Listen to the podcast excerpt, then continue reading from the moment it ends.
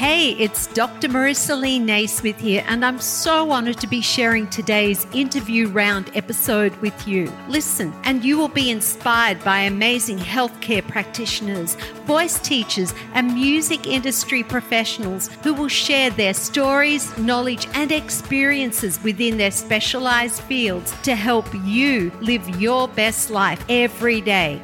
As singers, our whole body is our instrument, and our instrument echoes how we feel physically, mentally, and emotionally. So don't wait any longer. Take charge and optimize your instrument now. Remember that to sing is more than just learning about how to use the voice, it's about a voice and beyond. So without further ado, let's go to today's episode.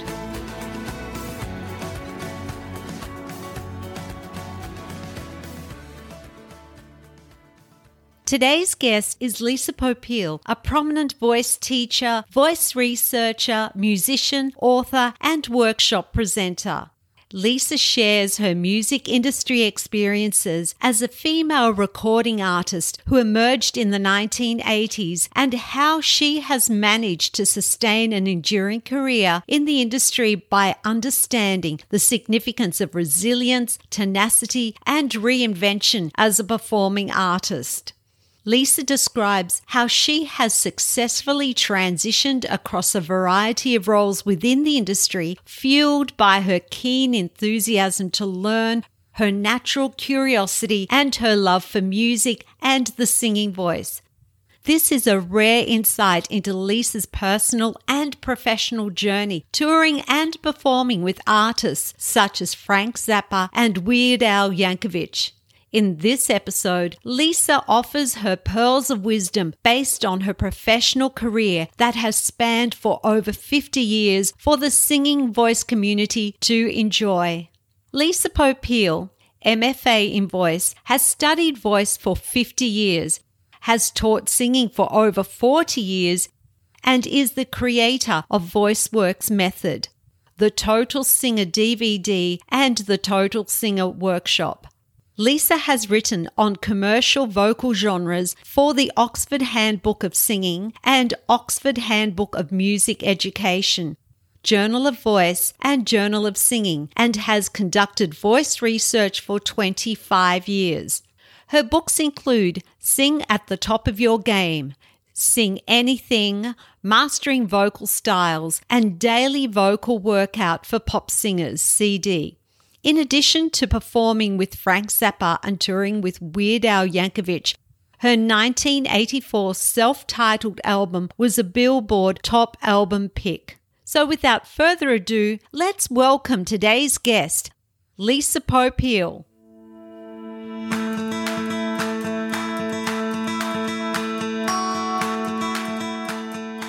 Hi, Lisa, and welcome to A Voice and Beyond. It's such a pleasure to have you here today, and thank you so much for joining us.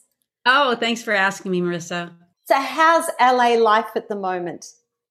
Well, we actually had some rain, which is, you know, big news. And uh, LA life has been this last year for for me. I've been very, very fortunate in that it has been a, a time of great creativity, balance, uh, being unable to travel mm-hmm. uh, has been taking some getting used to, but I have. And uh, it's just beautiful here. It's even rainy days are beautiful here. So every day is a beautiful day. And I've had uh, time to garden and spend a lot of time outdoors and find a good balance between teaching, creating videos, watching a ton of TV and doing my exercise classes and sleeping. So it's just been a really balanced time and it's coming to a close. Normal yes. life beckons. So we'll see. We'll see what that's like trying to get dip dip our toes back into what was and mm. what will be again. It's going to be a transition for a lot of people, including yeah. me. I haven't been to a grocery store really? in over a year so I haven't done any been yeah I haven't done anything like that. So um, yeah, beginning I, of April. I wouldn't be complaining about not going to a grocery store. You I wouldn't actually, complain. I, no, I even get all my groceries delivered now. I actually don't like going to supermarkets but that's just me. I, I think there are a lot of people that are going to be having, they're going to get spoiled by delivery permanently. Exactly. Now, I want to share with our listeners how we first met. Now, I don't know if you remember this, but it was in Florence and we are at PEVOC and it was, I think, 2015, if I remember correctly. And I was, I don't want to say a conference virgin because that's probably not the politically correct thing to say, but it was one of my first conferences that I attended. And I was in awe of everybody there, including you. I knew who you were because I'd cited you in my dissertation. And, and I remember seeing you and you were on your own. And I thought, I want to go and speak to Lisa. I want to meet Lisa. And I knew you were from LA. I really, and, and all that time I was there, I felt like an imposter and everyone was so much smarter than me. So I didn't want to go up to you and talk to you about anything to do with voice in case I said the wrong thing or that I came across as being silly or not as smart as everyone else that was there. So I remember thinking, how do I approach a singing teacher from LA? So I came over to you and I said, Hi, Lisa. I'm Marisa. So, what do you think about the Kardashians? do you remember that conversation? I remember standing on the patio with you, meeting yes. you on the patio. I don't remember about the Kardashians. What did I say in response? Well, you, you, you were, look, you were so gracious and so kind because you could have actually looked at me as though I was uh, some kind of weirdo. But you responded by saying that, well, as a matter of fact, I used to be uh, the babysitter for one of their friends, one of the twins. Do you remember that? No, I, have never babysat in my life. really? Maybe was it that you were a godmother, but you came back with a response that you somehow knew one of their oh. friends. Oh, yes. I have I have a, a, a god I think I have a goddaughter That's the one.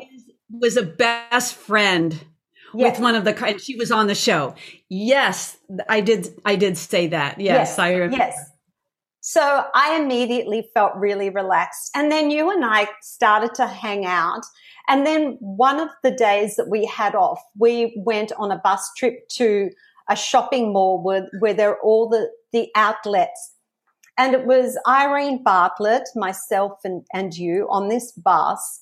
And I remember you telling me the story of your life. I won't go into details as a, you know, quite personal, but you, you shared quite openly your life story as a child and things that happened throughout your lifetime. And honestly, I thought I was listening to a podcast. Someone, to, and, and it would have been, uh, it was just an amazing, amazing story. And if ever anyone is going on a long road trip, you need to take Lisa with you because I'm sure the time will fly. I was sitting there just in awe of all your stories. And so, where this is all heading is that you had an extraordinary childhood. Your father, in mm-hmm. particular, was an innovator, a creator, a very highly successful businessman. I'd like you to maybe share a little bit about him and maybe tell us, like, was it hard being your father's daughter? Well, my father was a, a depression era. He was born in 1915 and he I don't really know why he was so driven. Mm. But he and his brother didn't finish high school. They lived they grew up in New York and came from a family of pitchmen, people who not only would sell things, but also demonstrate them, meaning having hand skills. And a lot of things were kitchen items, choppers and slicers and, and knives. And he, in the 40s, moved to Chicago thinking that uh, at the end of the war that it was a, a good place to start a business. And how he went from that to having a factory with hundreds of employees, that part of the story I'm not sure. But he and his brother started this company called Popeil Brothers. And they went on to really influence American selling. Uh, selling techniques on early television, uh, using late night television and cheap, cheap commercial time to make very simple commercials. And his his um it wasn't just him, it was the whole family. Their idea was if you could create a product that solved people's problems mm. and make it make it available easily for them, it would make a great gift for Mother's Day, Father's Day, for Christmas. Uh, and and they could do many things that mm. that was it wasn't just a business for him it was really yes. an art to say okay here's a problem and i'm going to think of something or adapt something that already exists. I'm going to improve on it and and have it do as many things as possible and then sell the sell it like there's no tomorrow. Right. Uh, and he had in the end he had over 200 patents. He had uh, uh, he wound up having one after another factories and at christmas time they were hundreds of people working. They had everything in house they made the commercials in the in the building. They had the tool and die the the um, the assembly line in the basement uh, the boxing the art. He oversaw he ever oversaw everything. And i found it fascinating. I used to love to go to the factory and just see how it all worked. Um, and then my brother, who is a lot older than I am, also was in the business and started his own company called Ronco, which was actually a competitor of my father. So they they both had their television commercials and their their various products. My brother Ron Ron Popeil started with records, and uh, he he stretched he reached out and did more than just than just uh, kitchen items, and uh, I I I loved it. And I think what I, I gained from that or what I come naturally to the table with as a as a voice teacher is this idea of keeping things simple but exciting mm. and solving problems, coming yes. up with solutions to everyday problems and and making uh, trying to make a living doing it. I'm not successful in the way they were because they they you know they reached uh, around the world with the commercials and the products uh, I need more sleep than I think they they did, but I I I just was inspired by it. And my father always said, "Whatever you want to do, Lisa," because I had no interest in the kitchen or or family life. I, I wanted to I wanted to. Uh, do something that was uh, intellectually really stimulating that I could continue to learn in. Mm. And he supported my music. And at, at, the time, at the end of his life, he, he passed away in 1984 uh, that was I was a singer songwriter musician uh, pianist arranger producer you know with with visions of, of stars in my eyes. So he was always very supportive you know just how's your music doing? How's your music? And it's doing it's going great until I quit in 1987 yes. Yes. but for that that whole period of time he was nothing but but um really behind me. And and I started music when I was 4 I started with piano lessons. We had a piano in the house. And even though my parents weren't music, weren't, they didn't think of themselves as musical. Mm-hmm. My father learned to play piano from a book. It was really? probably from the 1920s or 30s called 20 lessons, play piano with 20 lessons by mail. Wow. And he was actually able to to read music, play chunk a chunk a chunk with the left hand and play the melody with his right hand quite well from this 20 lesson course. So I think his, he had natural talent and his, his side of the family, the, they, they're all, a lot of them are in voice now of, voiceover artists, musicians. Uh, incredible. So, so, when I when I was little, I thought I didn't I didn't have any talent because I was just very ordinary as a as a singer. I remember how I sounded, and believe me, it was just very average. But um, when I was six, my mom said, Would you like singing lessons? I said, Okay. So I just kind of said yes to everything. But the only, and I, but I wasn't good at a lot of things. You know, do you want to do ice skating? Okay. But I was good at anything physical. I wasn't good at mm-hmm. horseback. you know, cold. It's cold and muddy, yes. and I feel guilty about the horses. Uh, but music, I stuck with, and I just, I just kept, I just didn't quit. And I tell parents today, I said, just don't let them quit. Find a way to not mm. let them quit because they'll regret it. Yes. And there are moments, particularly in instrumental training, where you just you just want to explode because you're so frustrated. And I learned an important lesson about that feeling of I'm gonna oh I just want to hit my fists on the keyboard. That that was when my brain was growing.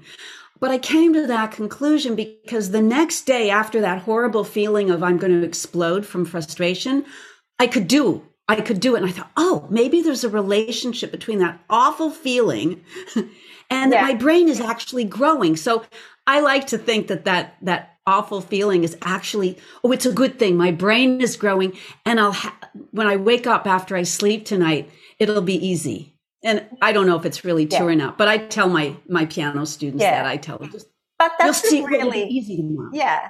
But that's a really good attitude to have. And that's a, an attitude of not giving up. And I'm sure some of that attitude probably was inspired by what your father did and the work that he did and that curiosity and that wanting to learn and to grow and to know more. And I know that about you. And you are constantly uh, reinventing yourself. So how did you come then from being a little girl that was learning the piano to becoming a performer in the 80s? Well, I started performing when I was six. Oh, and I wow. had vocal problems by the time I was seven. Oh. I don't remember that. So it may have been nodules or pre-nodules mm. because basically I had just been told to yell. I remember being six and, and singing 76 trombones at the top of my lungs because they'd said, Lisa, louder, louder, Lisa. And then by the time I was seven, my mother and thought there's something wrong with your voice.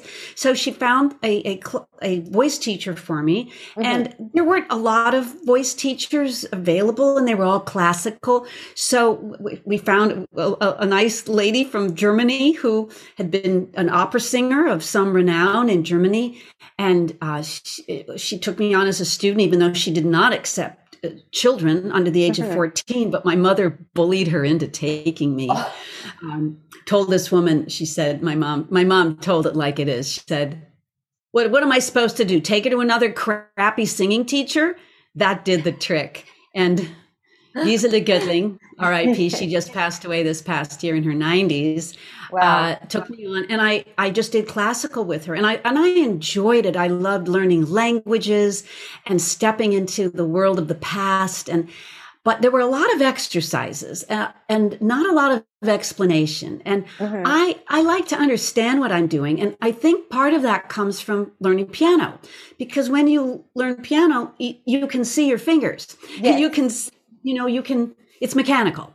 Yes. But the way singing was taught then, and to some extent now, was all based on imagery and imagination and feeling vibration. But simple things like, what's vibrato? I, it, it, there was no explanation or what is chest voice or head voice? No ex, you know, I just, there weren't answers. Mm-hmm. And when I was 11, I was starting to just starting to write my own songs. I was uh, I I was listening to Carole King and uh, you know Elton John and playing along and uh, maybe I was was I eleven then? No, I don't think I was eleven yet. But no, no, I, I couldn't have been listening to them because that was it was a long time ago. Yes. I didn't realize that that that came later. Anyway, I, I wanted to know how people on the radio sounded. I think I've told you this story in the past yes. that because I couldn't sing like people on the radio and they had no lessons. So here I am going an hour every week to the Fine Arts Building mm-hmm. in, in Chicago and I'm learning, learning, I guess, and I can't sound like anybody on the on the radio. Yes. I would I would I could sound like a pop singer on the low notes, but when I went higher, I could only sing in chest voice. I had no idea how to keep the chest voice. I mean, head voice. Sorry, I don't know if I said that wrong. No, I, I, I, I just couldn't sound. I couldn't sound mm-hmm. like my chest voice on my high notes without it hurting or just sounding bad. And I went to my teacher and I said, uh, with some trepidation, I have to add, mm-hmm. I said, I would like to learn about, about pop singing. Well, you could have her head blew off. She was so angry at me. He said, if if you learn, if you try to do this kind of music, you will lose everything we have worked for. You she just felt that if I learned pop singing, I would have vocal uh, demise mm-hmm. and that I would probably wind up as a heroin addict. because at that time, in the late 60s, when you anytime she would hear anything about pop singers, they always yes. had just died at the age of 27, you know. Yes. Yes. you know, yeah. and they did. And some did. and some did, but some. she didn't know anything about that world. So I thought, yeah. okay, I'm not going to go there anymore. I'm on my own. Mm-hmm. And just still all these unanswered questions and still tons of exercises, very tiring, slow exercises. And in an hour lesson, 50 mm-hmm. minutes of it were vocal exercises wow. and 10 minutes of singing. And I thought, wow, it doesn't seem like a really efficient way to to progress. You know, it seemed like there's so many wonderful songs, even just in the classical world. So I was starting to formulate what I thought was missing from traditional pedag- the teaching of voice. Yes. When I was 15, I moved to California and I had my first experience in a recording studio. I won some little contest at a club and the the the reward was an hour studio time and I was hooked. I loved it. I was I was so fascinated by all the equipment. This was in the early 70s when girls didn't do that stuff. They yes. they were the singer, they were the pianist, they the keyboard player. The, the guys handled the the mechanical stuff, but I wanted to learn what all the buttons and levers did because I knew it would make me sound good, and I am a control a control person. I like to you know have Welcome some to the club. Yeah, but that when, when you know what you want, and I didn't, but if you hmm. know what you want, you want to get it just right and be part of the team instead of just the girl singer. so then what happened? Um, I kept looking for teachers and I could find either classical teachers or I could find pop teachers who really didn't they didn't sing well. They might turn red in the face when they'd sing, or the blood vessels would pop out of the neck. So I just picked up little bits in here and there.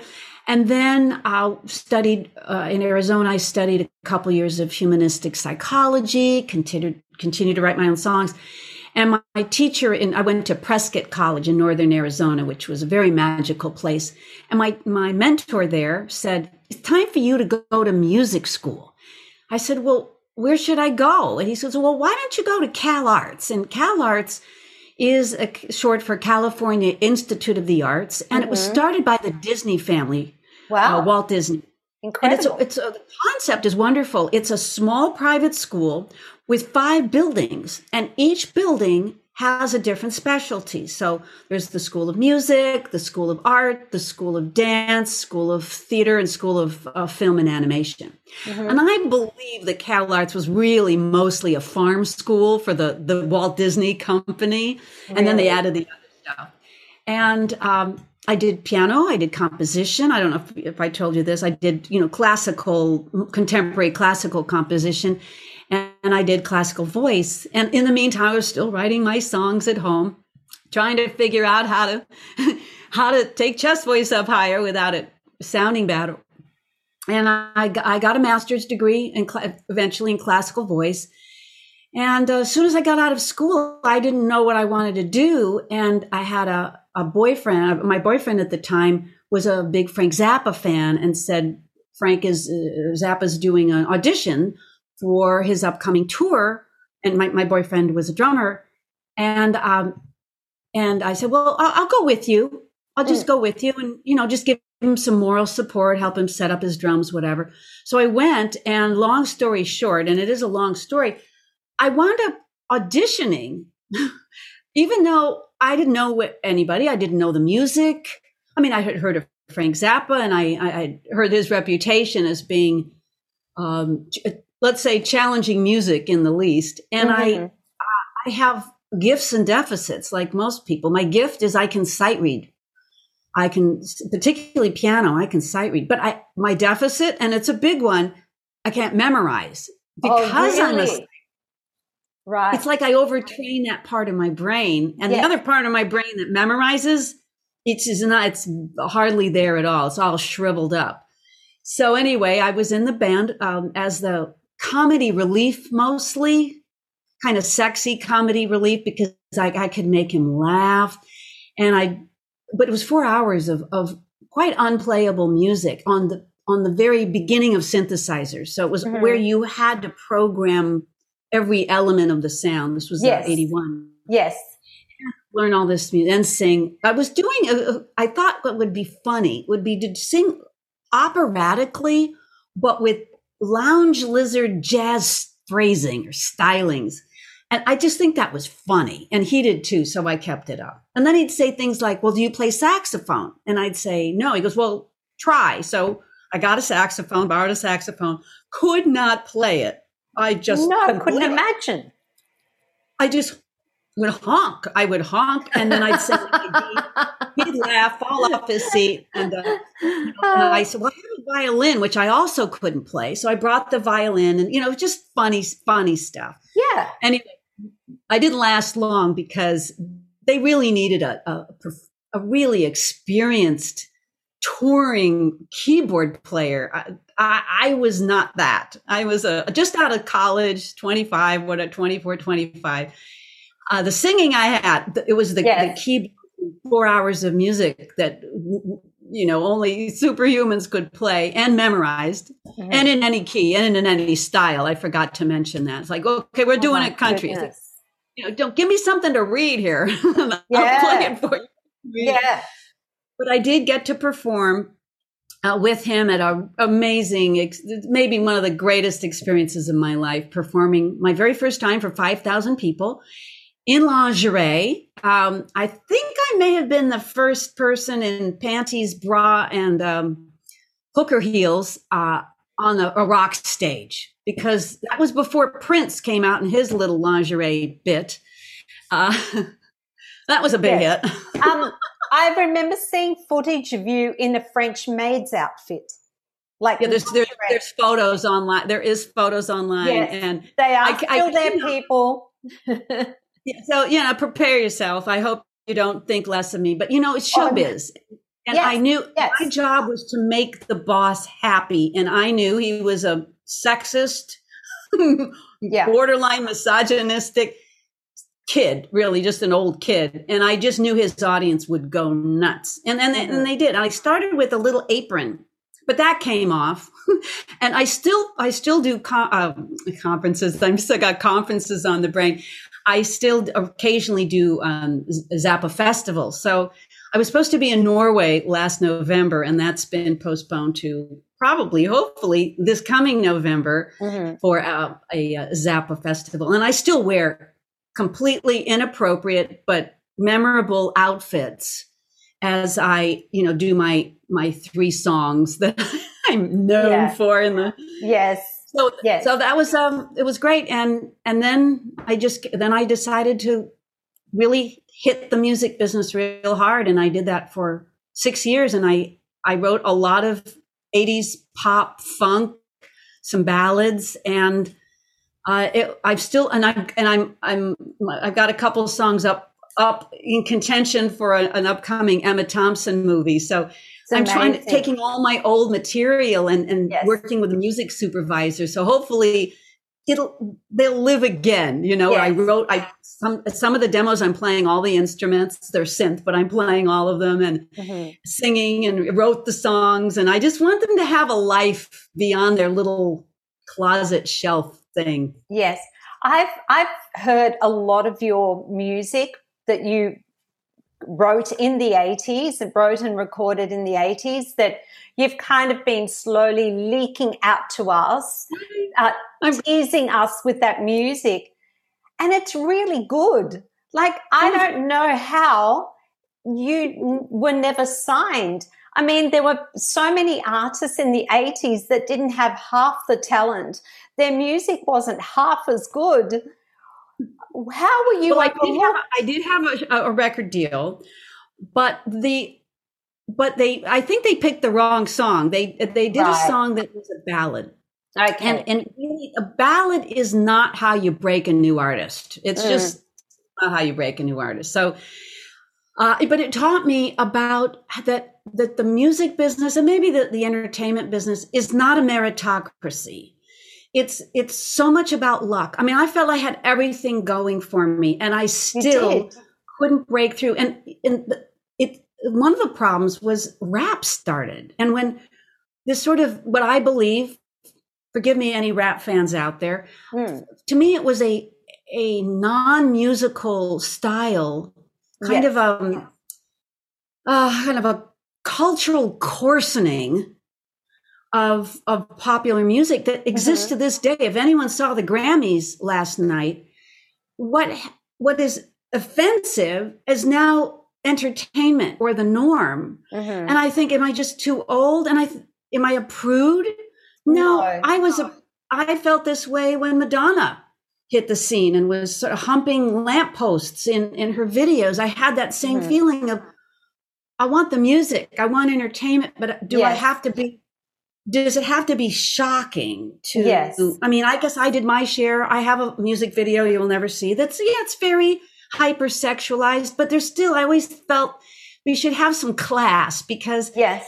musicians and entertainers are role models. And I, I feel like we should uplift and empower, not basin and base, be more base or coarsen ourselves or make ourselves into overtly sexual objects. Mhm. But I'm just ranting about now. No. But, um, No, there's something that that uh, I just like to touch upon uh, based on what you've just said. And firstly, when you were talking about Frank Zappa, and you were saying that you know, as a woman, you knew that you had to behave in a certain way, you had to conduct yourself in a certain way, you had to look a certain way. I mean, at any point, did you feel that that was degrading, or was it something that you thought, well, if I want to work, I have to do this and just suck it up and zip it? No, I, I, it, it, it actually, I did not feel degraded or manipulated in any way. Oh, good. Everything I did and what I wore was for his delight. And I have this idea that, that when you wear something that makes people, women too, feel a kind of delight, Mhm. even if it's a little hypersexualized, I, I think that's a gift you give people. So there's Mhm. this, where's the line then is the question between yes, crass and uh, interesting or artful versus vulgar. And I, I, I didn't want to get into vulgar, yeah, but um, Yes. there was, so everything I did for him was because it was to me the correct art, artistic decision. At, at the bottom of it was because I wanted to. yeah, But after the show in, in December of 81, he, he brought me in, was working in a studio. He brought some other music out and wanted me to record it. And there was one song and I felt that the, the content, the lyrical content was misogynistic Mhm. in a way that I, I, I didn't want to be associated with it. And I told him that and I, I never worked with him again. Uh, right. so I, you just go with what you feel comfortable with this idea that the the the the more crass I am, but it works. You see, in the Yeah. business, I'm wondering sometimes, to my dismay, and I'd like to talk with you about this. Is I wonder if being a good singer really just if it matters anymore, or if just mm-hmm. having just showing a lot of skin and and putting your legs in, very you know gynecological positions yes, and just it just and rapping is is that what really matters now is that the Yeah. only way you can have Yeah. a career yeah. am i leading people down a way an alley that's there's no way they can do it If- Mhm. if they're if they have talent and they have looks and they have ambition yes, is there any Yes. op- is there any chance for them you know what what what do you Yes. think when you see Yes. what's been going Look- on in business Yes, look, I think that, you know, there's a problem with women in the industry, and it's for women in the industry. I think that the industry is definitely highly sexualized.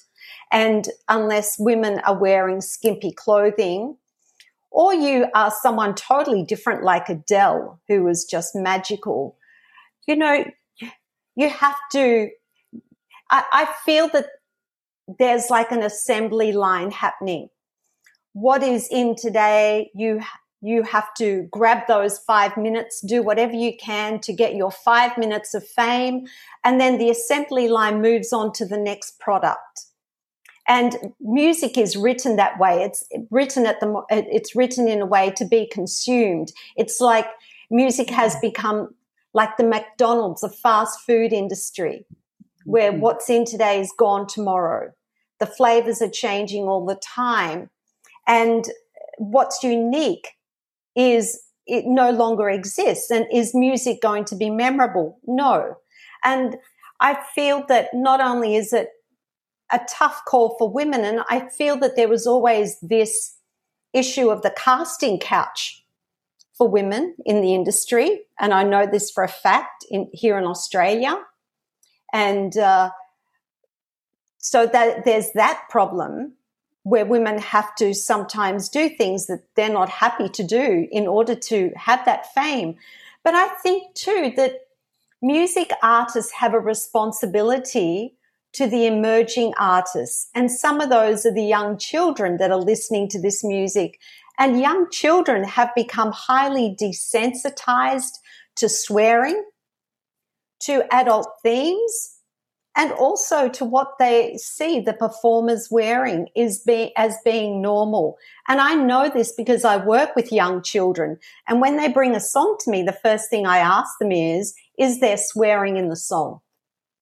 Wow. And, and usually the answer will be, I'm not sure because they just don't know anymore. They're so used to it. It's so part of the normal.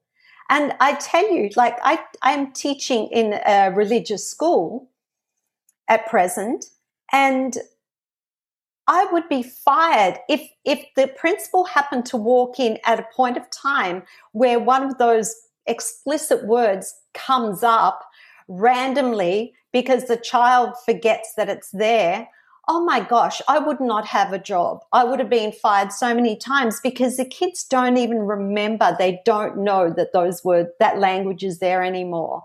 So, and then even when they do, they still beg me to sing the song because they love that song. So we do have a bit of a problem going on in the music industry.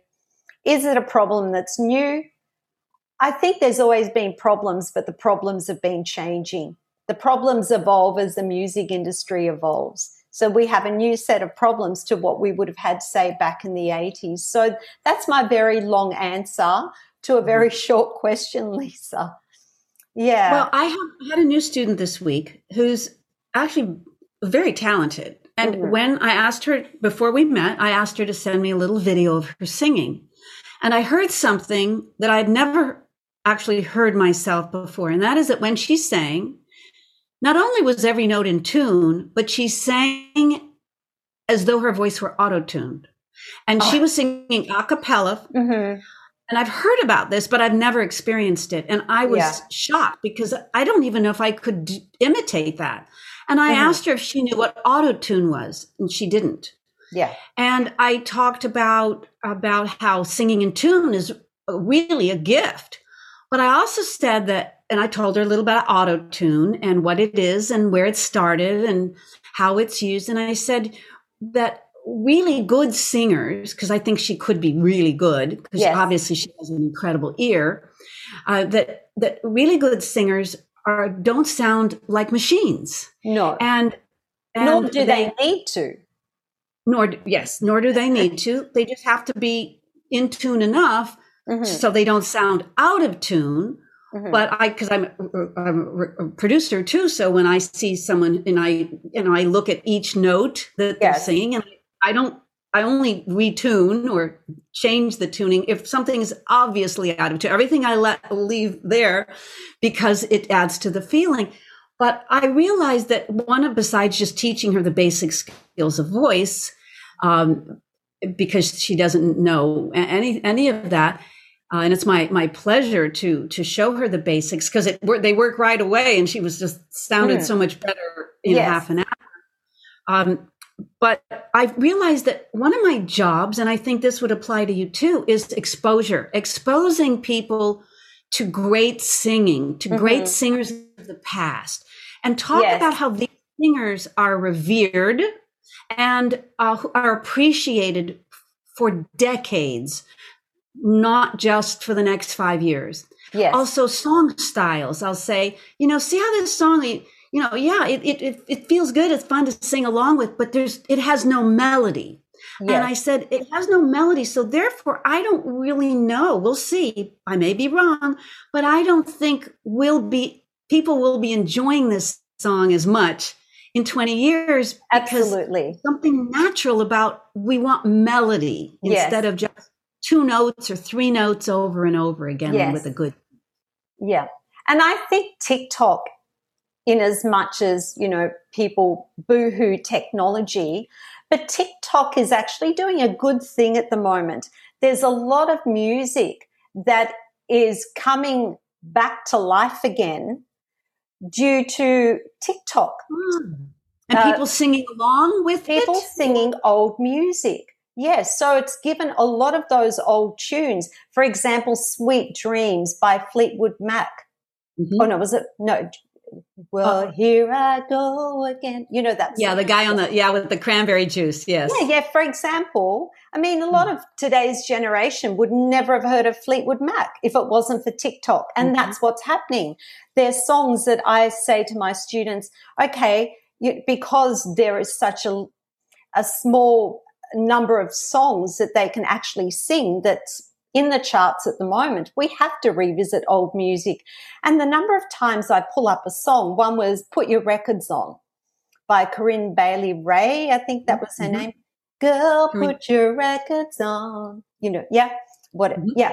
They, they love say, it, oh, right? TikTok. They, they love it. It's TikTok. I play 70s, I play 80s, and yeah. I, I hardly ever find someone says I don't like it.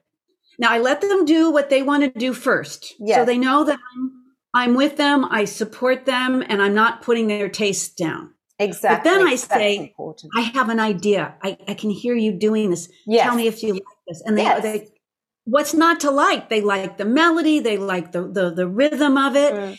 And my happiest students are the ones whose parents, I mean, because I'm not working with with kids anymore, but or I'm trying not to, but um, when their parents play all the great music from the 60s, yes. 70s, and yes. 80s, and that's what yes. the kids like. That's my favorite. I hate what's on the radio now. I know, okay, this is going to work. yes, with me. I know. I know. I had a boy the other day. Well, I shouldn't say boy, 18 year old um, student who, because uh, and he's a, a second year student at the Conservatorium of Queensland in the popular music program where I teach in. And I introduced him to David Bowie music oh. because these kids have not even heard of artists like David Bowie. And he loved the music and he ended up choosing a David Bowie song. But nice. yeah, but I'm going to take the discussion back a little bit now, because one of the things uh, that I would really love to talk to you about, and I'm so fascinated with, and I've heard this before from you, and I think our audience would absolutely love to hear about your experiences on the road with Weird Al Yankovic. Now, because you know the the show is basically are centered around self care. And this pertains to being a singer and a female singer on the road, touring with a rock band, and what that experience was like, and how your self care had to really kick in. So, maybe the first question would be let, um, with that tour, I know it was a number of months many, many shows, maybe you can tell our listeners what that kind of de- vocal demand was like for you and what was that vocal demand? Yes, it was. I knew it was going to be a once in a lifetime experience and I wanted to really soak it up. So I was you know, in my 60s, and here's my my my first experience uh, on a tour bus. It was a the summer of 2019, and it was three months uh, around the U.S. and Canada. It was a total of 67 shows. Oh my goodness! 65 cities. So there were a couple of places where he has a big fan base, particularly like Seattle, where we would do two shows a mm-hmm. day. Mm-hmm. That, that's I'm trying. I can't remember where we also did two shows a day, but um, mostly it was one one show. And we the, the band that he works with. I have been with him for decades, and I started working with Al in the very beginning of his career. The second album, he wrote a song called "Mr. Popeil," Oh. Again, long story about why he wrote Mr. Popeil. Oh, that's so cute. Great photos available out there if you if you look hard enough of me performing with him. Uh, you know, so recording recording uh, with him. In fact, it was funny because the his record label turned out to be the record label I had my deal with with no connection. Yeah. So that that was a that was something. But so I've been on a lot of his albums over the years. And in 2018, he, he said, I want to do something different for my next tour because he'd usually just gone out with the band. He said, for 2019, I want to have a full orchestra uh, and a conductor and mm-hmm. backup singers because he never had backup singers. Would you would you like to to come on the tour? And I had to think about it for yeah. a few seconds because that would be a whole summer without teaching and and and I didn't know how, how, well I'd be because I was planning to tour with Frank Zappa and I was given this big talk about how how warlike it is to go on tour, you know, especially in the winter time because Frank would say uh, it's going to be 90 degrees on stage, it's going to be 40 degrees off stage you know, if you've got a fever and diarrhea, you don't leave the stage, you know. So he was giving me this talk about mm-hmm. the touring is like commando warfare. Those yes. were Frank Zappa's words. Yes. So I had this idea of how hard it was going to be. Well, it, it, it wasn't, uh, partly because the, it's like it was like family. I brought in the hmm. two other girls, the uh, two other backup singers. So I had a history with them. They were talented. We liked each other. We were committed to being there for each other. I knew the guys in the band. Um, it was my first time on a tour bus, and I really took to it. I had no problem sleeping in that little thing. That, I called it a coffin because it was so yes. small, and we were treated really nicely. We had we unlike other tours I've heard about. In other tours, things things I've heard are things like don't talk to the artist, mm-hmm. or um, oh, there was something else. You, you, just don't complain, don't say anything. Yes, especially a, a woman. Yeah. Yes, this was more like family, mm-hmm. and there was squabbling. You know, it's because we're all a bunch of kooky people, but it was like family, and um, there was a lot of love and, and Al was very is a very warm person. People a lot of people don't realize what a what a warm, um, caring person he is. So he helped create an environment where we were all in it together, and the work was not that difficult. Uh, the the challenges it wasn't hard on her voice. It was a one and a half hour show. Mm-hmm we were center stage, which was so amazing. We weren't off in the corner in the dark. I was right behind Al every night. The, there was a 40 to 60 piece orchestra behind me. wow. And, and a conductor. And so there was no variation. I mean, there were problems with uh, the in-ear monitors. That was very challenging because it sounded completely different every night. And I have no idea why mm-hmm. it shouldn't. So vocally, there was not a single problem. The only problem vocally, because I've been uh, coaching Al through the last 35 years or whatever with his voice, and he started to lose his voice the first week. Oh, really? And he was really freaking about oh, yes. And it was because he had had a lesson with someone else. Someone said, You got to go see this person in, in LA. And he'd come out of the lesson with what? Exercises, 40, you know, like a CD of mm. these really violent sounding. I mean, in oh my, my really loud and really rough on the voice. Wow. Because I think myth, particularly among a lot of LA teachers, that if you just do your exercises, you'll be great. You know, and I don't. I am a not exercise person. I am if you mm-hmm. know how to how to sing, then rest your voice, do a little warm up, check your voice, see how it is, and then save it for the stage. Exactly. So I just said, here's what I recommend. I said, I would not do those exercises. We, you don't hear us warming up. If we're singing, it's because we want to sing. It's, it, we're checking our voices out. We're, but we don't have like a routine warm up. Said, just try it. Don't imagine you're already warmed up because after the show, he'd have maybe a two hour meet and greet. So he was Yes. using his voice here yes. And as soon as he stopped using that that exercise CD, his his voice was perfect for the rest of the tour. He never had a single problem. So to me, that just reaffirms this idea that there's this myth that warming up is is everything, and to me, it is not. It is knowing how to sing, and and saving it for the stage, and then and and then um, protecting your voice and using less voice, not more voice to keep your voice when you have intense voice use. And he was 60, 61 at the time, and he would be screaming some of the songs. And, and then uh, uh, he's just got an am- amazing underrated voice because he'll be screaming and growling one second. And the next he's singing this sweet ballad with this floating falsetto.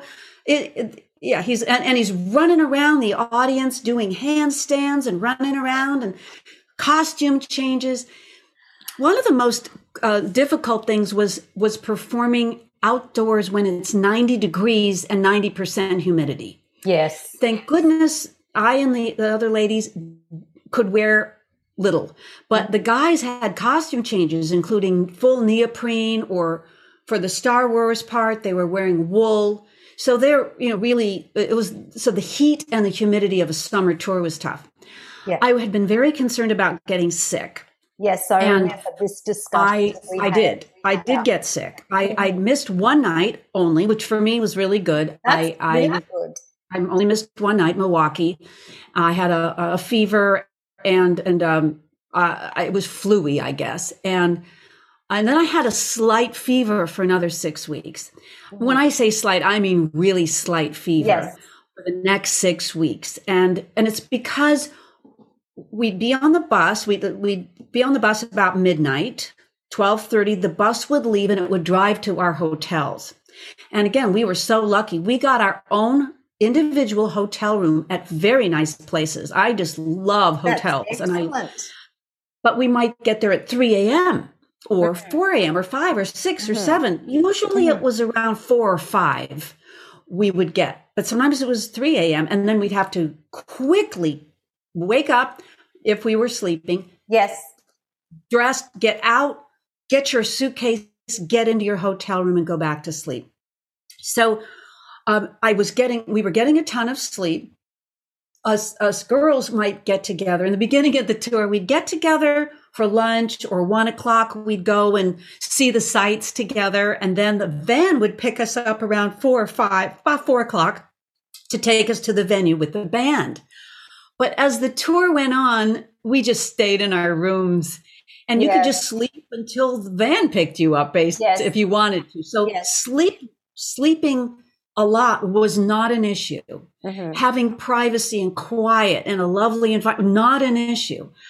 We had to eat. We didn't have lunch provided. So you had to figure out what you were going to do about eating during the day. Mhm. But then when we'd get to the venue, it was all catered and they had a whole vegan section and they had a whole non regular carnivore section. The food for the most part was fantastic. That's so and then the show hear. usually eight o'clock, eight, eight, eight, eight thirty, we'd start singing mm-hmm. because the orchestra played for half an hour. Then we'd sing from eight thirty to ten, and then there was the meet and greet if we wanted to go, or we could just go back to the bus. So sleep was not an issue, Yes. and I'm really grateful. But even so, I did. I was fighting something, and it was fatigue. I was so blessed though because many of the days that I had this fever, it would dissipate at night. And so by the time I'd get on, I wasn't 100%, but I didn't feel like I had a fever. yes. Yes. And I I felt like I was I was living this this it was a natural thing. I'd stand off stage, look at thousands of happy faces, whether it was in some indoor fabulous movie palace from the 1930s or whether we're outside. Um, every day was just, I can't believe this. I just, and also and the fans just love him and they're good people you know these aren't violent people they're all a bunch of nerds. And and and al for them is is somebody who tell who's basically the message is it's okay to be different. It's okay to not be beautiful. It's mm-hmm. okay to be smart. It's okay to be a nerd. Yes. And and they're so appreciative. Wow. And I, people would I'd meet I'd take get people backstage and, and fans. I'd meet super fans and they mm. you know I'd get them backstage and and get to meet them and they one you know some memorable moments like one one couple said Lisa you know this is just another show for you. But for us this is one of the greatest experiences of our lives and one that we will cherish forever that's incredible. That that's the gratitude of these yes. fans for their love of Al, the love of his music. And no matter what, I said, well, what's it going to be like when he does another tour and there's no orchestra and there's no backup singers? And, and he said, he said, most people said to me, in fact, almost all people said, we don't care what he does whatever he does we know will be great because he'll really put his you know his mind into it and he'll he'll make it it'll be great. So i was yeah. glad because to me it wasn't going to get better for his fans than this music in in this show with so much we had choreography. I was dancing my little tuchus off for an hour and a half. So that was your exercise for the tour? That was it. That was that was all he had to do just yeah. Choreography and i've really owned it like yeah i can, I can imagine you doing that. Lisa you I'm are pretty good. girls like, I can, everything. I got it going on. Yeah yeah absolutely. Um so i remember when we are at icvt in stockholm and you're on a panel. You you were uh, and you we were taught you the panel was discussing uh, the tour demands for a, a pop singer. Yes. It was interesting because I I uh, I entered I brought in my friends Kim Chandler yes. and it was Craig Lees to yes. no no I'm sorry not Craig Leese he was our host and he what was, a wonderful yes. host he was yes uh, was oh my goodness uh, Daniel uh, Zangger Borch mm-hmm. because they had actually toured and I hadn't in 2017. Yeah. And, but I had a lot of ideas because I've worked with, with rock singers and I had a lot of like tricks and gimmicks and things, which I provided, you know, with to, to Al too as gifts, you know, whether it's the big straw, the Laxvox straw or the, the vocal mist, uh, uh, USB vocal, you know, the, the mist again, nothing is a substitution for for having the mechanism of, of, knowing how to sing. But he knew because we worked for years on that. Yeah. Um, so, and I thought it was so interesting that that I had the most to say, even though I'd never done it before. And if I were to do that same topic again, I think I could do it by myself now. To, mm-hmm. to Definitely, I've actually I've actually lived it, and I I knew this never going to happen again. Uh, you know, he, he'll never have backup singers again. And if he, if he said, would you, I would say yes, because to see the United States, to see Canada, uh, it was just gorgeous. I went to places that I, I never would have gone to my whole life. One of the craziest moments was we were on the bus. The, it's in morning. We get the bus goes on a ferry. We were in going from um, uh, we're going from Vancouver to the island of Victoria. And you wake up, you pile off the bus, you're on a boat. Mm-hmm. you get off the bus and you're on a boat. And you go up, and then there's the ocean. it's like, wow. so amazing. You know, when you just get out of bed and now you're on a boat with ocean, you know, it's just those yes. kind of moments and got to see my friends in all these different cities that that I get to meet with and uh it was but i know i don't think most tours are as beautiful and memorable no. as ours was. No. we just had a, the right amount of people and we we took care of each other. Yes. And i've i've heard a lot of horror stories yes. about back tours on tours. That was not ours. We still reminisce. We we realize how uh, how, how special it was, but also knowing that it would probably never happen again for us. Mm-hmm. The other two singers are professional session singers. They do a lot of session work, and I teach full time. Um, so we knew it was something that uh, was was never to be recreated. Yes, uh, I remember you telling me the story that, or sharing the news that you were going to go on, on tour with Weird Al and, and you said that you were concerned of how you were going to deal with it, but you very much did have that attitude. I've got this opportunity and I'm going to run with it.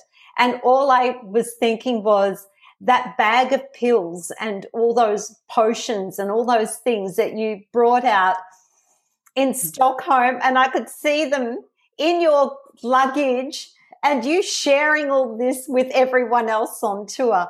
But I'm glad I'm glad that it was positive for you because for a lot of people it's not. It's not a positive experience. And I've been one of those people where I've been on tour with a rock band and it was not a positive experience. Every aspect of it, I had no sleep. I'd had bad food.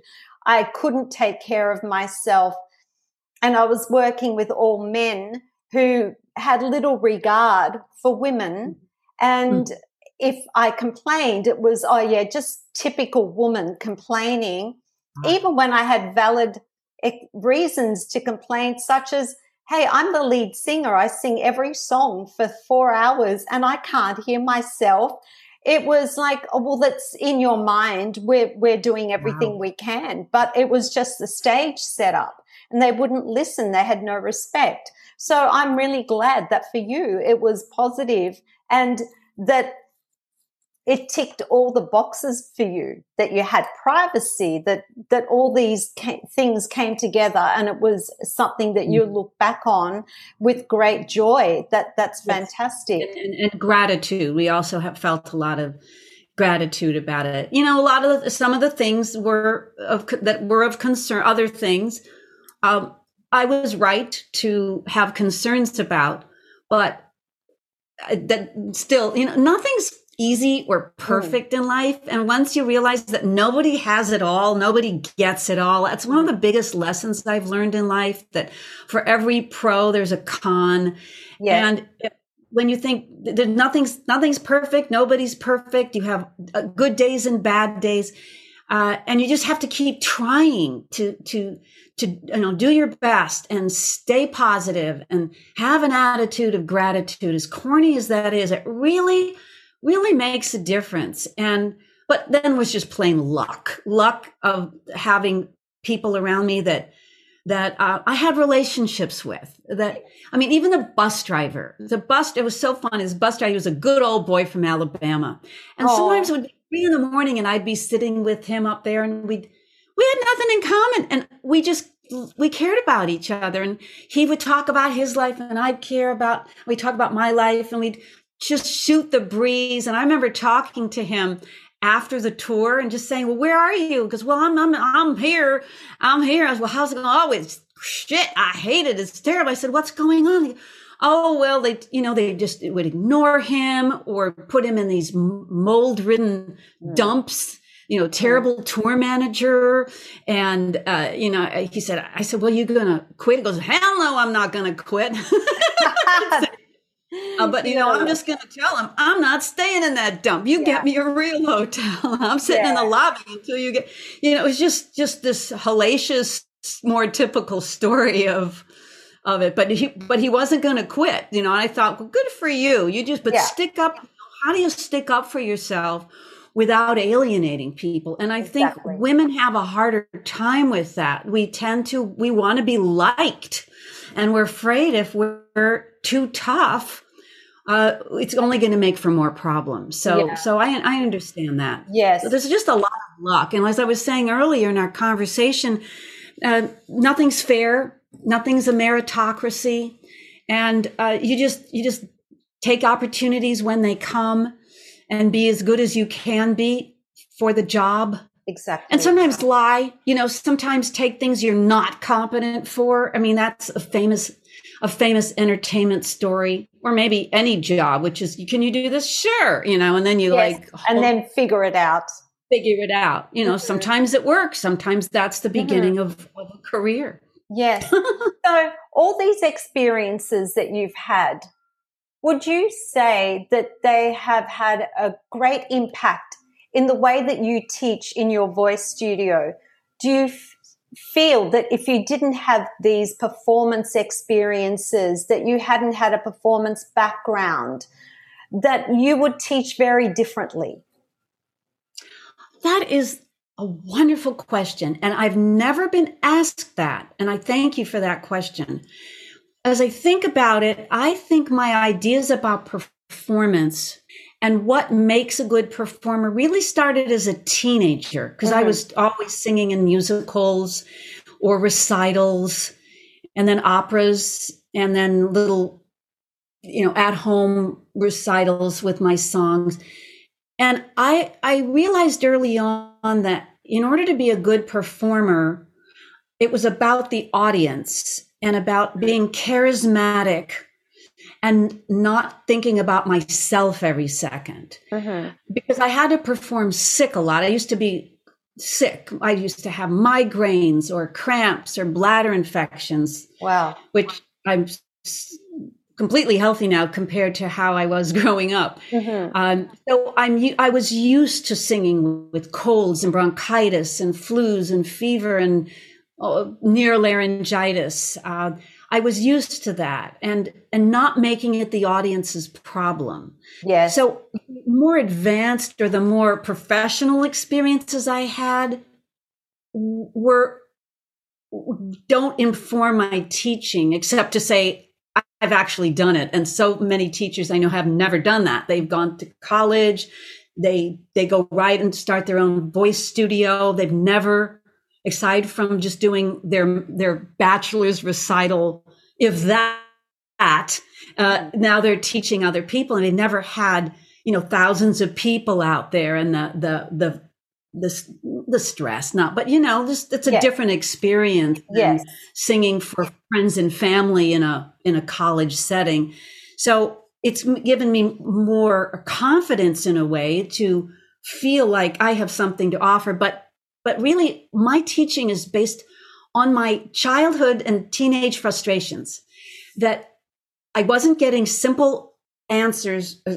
to questions that i thought every every singer why wouldn't every singer want to know what their range is mm-hmm. even now i meet very few singers professional singers who actually know which notes their vocal cords can produce they yes. know their workable range their comfortable range but they don't know their absolute range to me yes. Be a pianist and not know the notes on my keyboard is crazy mm-hmm. so things like that or the because i wasn't a naturally good singer and I'd have vocal problems and issues. I wanted to solve them and I couldn't get, eh, there were no solutions. So yes. back to my family and this idea of, you know, there's problems, there's solutions, there's value. I, that's really informed my teaching. I want to have every lesson with a student be as mind blowing as possible. So they instead of thinking, oh, in six months of doing exercises, we'll begin our first song. And there are teachers who still do that, yes, not I, as many. I do know that. they, they, can't keep students with like, okay, I just, I'm bored now. I'm not, I'm no, and I'm no better. Yeah. So, um, but I have met a few p- teachers, much to my shock and chagrin, that still have that attitude. Um, I want to get to the songs. I technique is not the goal there's so many songs. There's so much to know about writing songs because I'm still a songwriter. People still pay me. My students still pay me some to write songs for them. And then I produce the songs and yeah. I, I do, I teach wow. them, I background. So I'm still taking everything I've ever learned about mm-hmm. acting, about dance, about choreography, about gesture, about patter. How do you put a set together? Yeah. Um, about recording technology. Depending on what their interests are, the more I have to offer, the the the longer they'll stay with me, the more value they get. I do so laryngeal massage. I do uh, anxiety reduction. I do uh, accent reduction. Um, I work with with professional speakers to uh, speech improvement, uh-huh. or working with attorneys or cartoon voice people. Uh, anything I know mm-hmm. is what I, I can offer people so that there's always something fascinating or or pertinent to what what their needs are or what I think their needs are. And it, it I just don't, I just think exercise, vocal exercises is tend to be this pit of, of yes. activity and endeavor. And it, it can be a dark pit instead of, I'm going to use exercises for a goal. And here's what the goal is. And we're going to do this this way for this goal so that we can move on from there. Mm. And, and what is expression? And, and I have articles and videos and how do I move people? How do I make people feel something? And I, I always tell my students, I said, your job as a singer, if you want to be a performer, is to take your listener on an emotional journey. Exactly. take them out of their dull, mundane, boring everyday lives. Yes. And transport them for a few minutes or more. Yes. And your technique is just this thing that allows you to feel what I call the three C's you have consistency. Well, you have control of your voice, so it doesn't bail on you. You it, that, and then that will make you consistent, so you don't have good days and bad days. You just have some kind of good days, and that leads to confidence because confidence is one of the big things that young singers lack. They say, "I don't feel confident," and I go, "Okay, let's go back. What? How do you get confident? Control, then consistency. That will lead to confidence." And that will allow your artistic mind to take over and your in the background processing is the the technique which you can you can go to if you need it but mostly it's just working in the automation mode That's and it. you're just enjoying you're in the flow of creativity and feeling electric and and creating an electric feeling for your for your audience uh, and and and I think so many singers and teachers just they they forget about the joy, the joy part, and that. Oh, I'm so on the same so, page. Yeah. So joy yeah. and adding to the joy of other people, uh, and and and how to be fearless with your voice without, of course, hurting it. And yes. how do we not hurt our voices? I'll say here are the things you don't want to do. You never want to press your vocal cords. I don't care how loud you're going to be. There are other strategies to sound loud but never press. And uh, there are some very popular vocal pedagogies taught widely in the world where pressing the vocal folds is accepted. And to me, it is the voice killer if somebody sings a lot. Mm. So I'm very opinionated when it comes to uh, what to avoid and and what to focus on. I'm a big support person. I believe that if you su- have good posture and support, a lot of problems will just go away. So I always start with that because that's usually what's missing. No matter how many years they've studied voice, those two, not just stand up straight and sing from your diaphragm. I mean, precision strategies for posture and support that makes everything better with the goal of being, getting to the song sooner. Yes. No, that sounds amazing. And I agree with so much of what you said. I think it's so important that teachers remember that the joy of singing needs to be there and it needs to be there in the lesson, not only to teach singers how to bring joy to their audience, but also as teachers that we bring joy to the student in that lesson, that the, the student leaves feeling better about themselves than when they first arrived. Now, we're going to wrap this up, Lisa. And one thing I know about you that, well, actually, I know quite a few things about you because we're good friends. But one thing that that I love about you is that you're such a geek and you are a nerd as well. And people may not know this. You love information, you love new knowledge, you are so curious by nature, and you can't get enough of all those things. Um, so I'd like to know what you're working on right now. So where do you see yourself going in the next 12 months? What new products or what are you working on?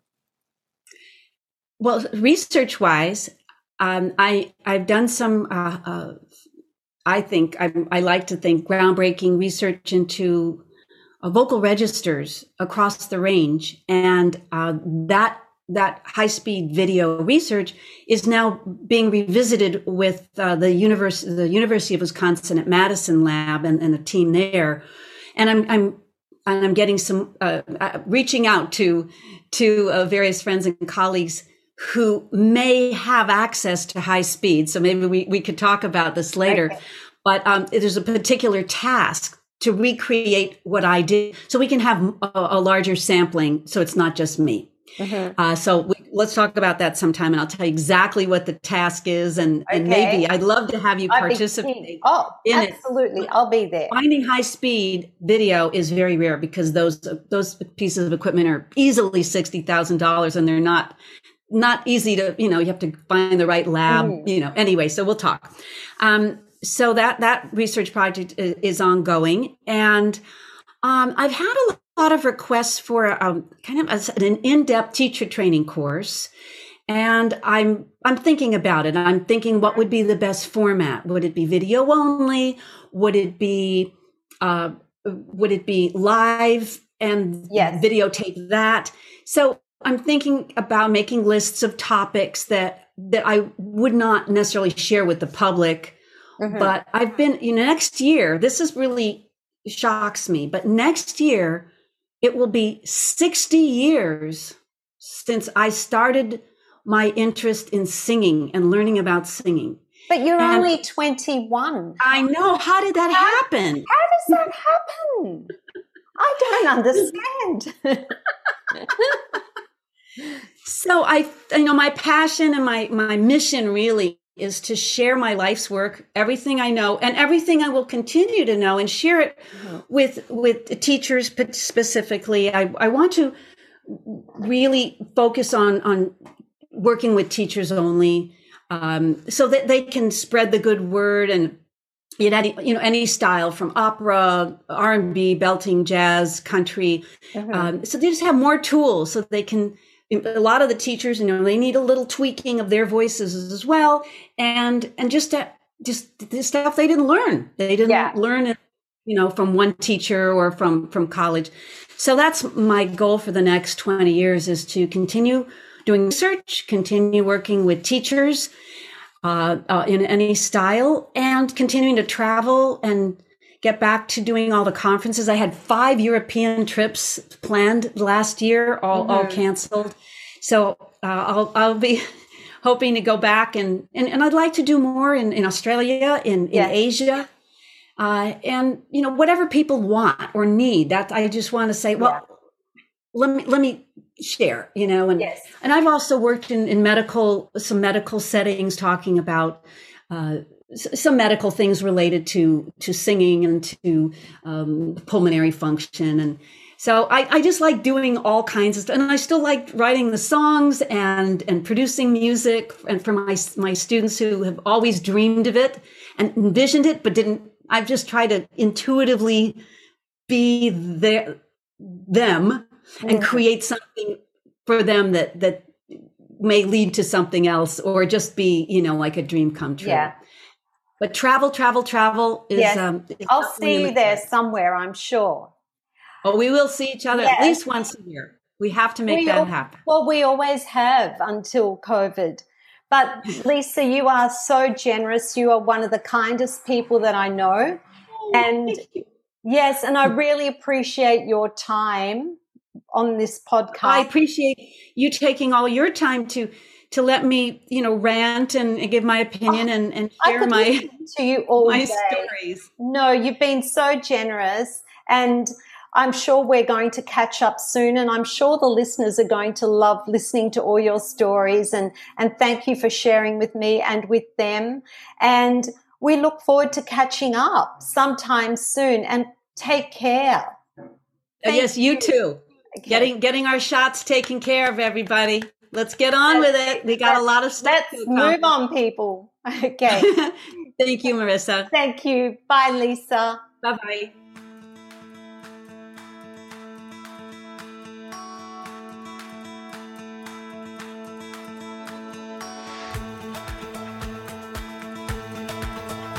Hey, I hope you enjoyed this episode of A Voice and Beyond. Now is an important time for all of us to spread positivity and empowerment in our singing voice community. It's time for you to invest in your own self care, personal growth, and education. Use every day as an opportunity to learn and to grow so you can show up for your students feeling energized, empowered, and ready to deliver your best.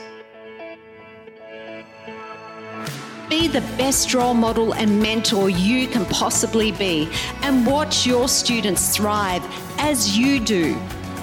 Thank you so much for listening to this episode. If you enjoyed it, please make sure to share it with a friend or a colleague who you think will be inspired by this. Copy and paste the link and share it with the people you think will enjoy listening to this show please share it on social media and use the hashtag A Voice and Beyond. If you would like to help me, please rate and review this podcast and cheer me on by clicking the subscribe button on Apple Podcasts right now. I would love to know what it is you enjoyed the most about this episode and what was the biggest takeaway for you. I promise you there are many episodes to follow as I'm committed to bringing you more inspiration and conversations just like this one. I'd like to finish up with my final thoughts. Remember that to sing is more than just learning how to use the voice. As singers, our whole body is the instrument, and our bodies echo what we feel physically, mentally, and emotionally. So, singing is not just about the voice, it's about a voice and beyond. Please take care of yourself, and I look forward to your company next time.